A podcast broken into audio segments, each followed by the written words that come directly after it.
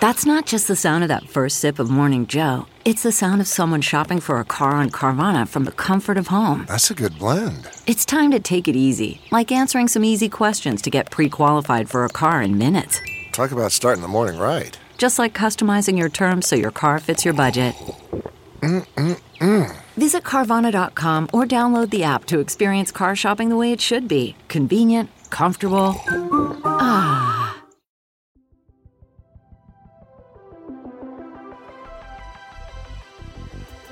Welcome to the Gaming Ride Home podcast for Monday, February 17th. I am Kyle Hilliard.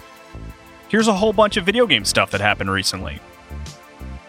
Today, we see who took home DICE Awards, a new PlayStation VR may be in the works to coincide with the PlayStation 5, a Nintendo PlayStation prototype console is up for auction, and the IRS backtracks its initial plans to have taxpayers report their Fortnite V Bucks purchases. The DICE Awards happened recently, which is a series of awards coordinated by the AIAS, Academy of Interactive Arts and Sciences, that are held during the annual DICE Design, Innovate, Communicate, and Entertain convention. It's a lot of acronyms. The awards are curated and voted on by industry professionals, so it's it's generally a well-respected award to receive.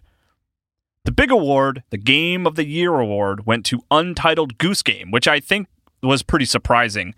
I enjoyed Untitled Goose Game quite a bit, but it it's still surprising to see a smaller indie game take home the you know the big one. Goose Game is uh, super fun though, so big congrats to developer House House Games. I'm curious if that studio will make a sequel to Goose Game as a follow up or try something entirely new. I'd be happy either way.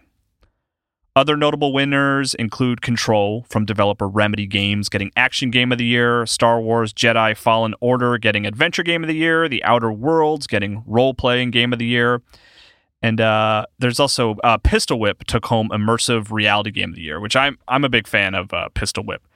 That game is the most fun I've had in VR since Beat Saber. I actually reviewed the game for IGN, so you can track down that review if you want to learn more about my thoughts there. I was also happy to see Baba Is You, a very smart but uh, you know, very frustrating puzzle game, take home the award for outstanding achievement in design. My my personal favorite game of 2019, the Resident Evil 2 remake, sadly did not take home any awards. It's a it's a remake of a classic game, which I understand kind of holds it back when it comes to considering it for awards, but Capcom really knocked out of the park. So, you know, my personal congrats to Resident Evil 2. I'm sorry you guys didn't get a DICE award, but uh, you're still a good game. Sony may be working on a new PlayStation VR headset for PlayStation 5. On the last episode of the Gaming Ride Home podcast, I talked about a Bloomberg article from Takashi Mochizuki that hinted about the potential cost of the PlayStation 5. And in that article, Mochizuki's sources also say that Sony is planning a new PlayStation VR headset that will release sometime after the launch of the PlayStation 5.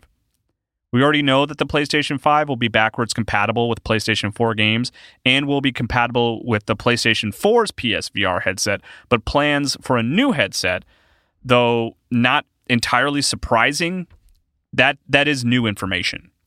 This is not official, so it shouldn't be treated as an announcement by any means, but PSVR has done well for Sony. And there have been some fantastic experiences like Astrobot Rescue Mission that have released for it. There's also games like uh, No Man's Sky have received updates to be compatible with it. So there's definitely cool stuff happening on the platform. I'm a VR proponent to like to a certain degree. I still I still generally prefer traditional gaming experiences to VR, but I like my Oculus Quest and I would like to see PSVR get an update. I've had a lot of fun experiences in PSVR, but it is definitely the weakest VR headset among its competition. A Nintendo PlayStation hybrid system that never left the prototype stages is currently up for auction. There's a strange moment in video game history prior to the release of the PlayStation where Sony and Nintendo were considering working together to release a CD ROM drive Super Nintendo system. That obviously never happened, and that failed partnership in some ways led to Sony entering the video game space, but a handful of prototypes of the system were produced and there is one currently up for auction on the bidding website Heritage Auctions. At the time of me recording this podcast, the current bid is at $350,000. Owen S. Good reported on the auction for Polygon and writes The unit in question is the only known surviving prototype of the 200 believed to have been made. It's owned by Terry Diebold, a retired employee of the Advanta Corporation, a company whose CEO was once Olaf Olafsson, the CEO of what was Sony Computer Entertainment when the prototype was made. Diebold acquired the console, colloquially known as the Nintendo PlayStation, and a lot of other items when the company went bankrupt in 2009. You can actually look at the system. They have a lot of good photos on Heritage auctions. The system it has a it has an interesting look to it. The familiar Sony logo appears on it twice, as well as what appears to be an early take on the PlayStation logo, which doesn't look too different from the finalized version. There's also a standard headphone port on the front with a little volume control dial. The description for the item is extensive and reads It has not only a slot for Super Famicom and Super Nintendo games, but a CD ROM drive that was meant to play disc based media and presumably video games as well. Though the CD ROM drive was not currently working when it was found in 2009, it has since been repaired by Benjamin Heckendorn, a YouTube personality known for his console repair videos. It now has the ability to play music CDs like the commercially produced PlayStation, but there is no proprietary software that's known to have been made during the prototype's development. It uh, it has two Super Nintendo controller ports on the front, and the auction includes a controller that I mean, it, looking at it, it like it, it kind of breaks my brain just because I'm so familiar with that controller. It's a Super Nintendo controller, but it has the Japanese green, blue, yellow, and red colored buttons, and in the middle there's a big Sony logo and a big PlayStation logo. But to the left of the PlayStation logo is the Super Famicom Four Circles logo. It is so bizarre to look at. The site handling the auction, Heritage Auctions, keeps the bidders' names private, but Oculus founder Palmer Luckey says on Twitter that he is one of the bidders. On February 13th, Luckey tweeted with a link to the auction I am currently the highest bidder on this. Who are the other nutters who keep bidding against me? And followed up with a tweet saying, The Nintendo PlayStation is very, very cool, but I can only think of a handful of other people who would think it's 300k worth of cool. The auction ends on March 6th, so we will have to see how much the thing actually sells for then. It is certainly a weird and fascinating piece of video game history. Turns out you don't have to report your Fortnite virtual currency to the IRS. Apparently, there was a short period of time where the IRS expected taxpayers to report Fortnite V-Bucks and Roblox purchases on their taxes but the IRS rolled it back about as quickly as it instituted it. CNN business reporter Brian Fung reported on the strange oversight, writing, The little noticed provision, which dated back at least to October, according to the cached version of an IRS webpage on archive.org, appeared to mark the first time the agency has ruled on video game currencies, including Fortnite's V Bucks purchased with real dollars. By applying the same policy to in game money that it enforces on Bitcoin, Ether, and other cryptocurrencies, the IRS guide seemed poised to affect millions of gamers or their parents. But on Wednesday, the IRS scrubbed all mentions of the in game currency from the web page after questions from CNN and other outlets about the policy. Despite the sudden deletion, experts believe the transactions involving video game currencies will still need to be reported from under a new question the IRS is including this year on tax forms. Just because the IRS deleted the language, they said, does not resolve questions about how the IRS plans to treat video game currencies. Allison Verspill with Bloomberg reported that IRS Chief Counsel Michael Desmond said it was corrected and that was done quickly, as soon as it was brought to our attention. And then the IRS released an official statement saying the IRS recognizes that the language on our page potentially caused concern for some taxpayers.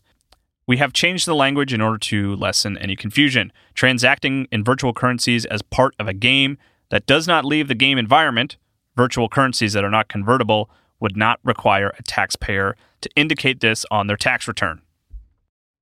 I think the, the weirdest part of this story is just the fact that the IRS has singled out Fortnite I guess that means like what once once the government takes notice, I mean that that means like it's no longer cool at that point, right? I mean, is this does this mark the sort of the decline of Fortnite's popularity? Is that the IRS noticed it and potentially included it in tax documents? I don't know. We'll see.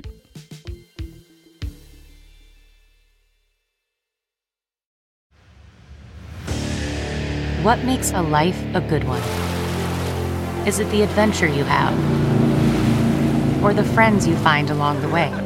Maybe it's pursuing your passion while striving to protect, defend, and save what you believe in every single day. So, what makes a life a good one? In the Coast Guard, we think it's all of the above and more, but you'll have to find out for yourself. Visit gocoastguard.com to learn more. CarMax is putting peace of mind back in car shopping by putting you in the driver's seat to find a ride that's right for you. Because at CarMax, we believe you shouldn't just settle for a car, you should love your car. That's why every car we sell is CarMax certified quality so you can be sure with upfront pricing that's the same for every customer. So don't settle. Find love at first drive and start shopping now at CarMax.com. CarMax, the way car buying should be. The official Pokemon Twitter account recently teased the silhouette of a new Pokemon, which is which is always exciting.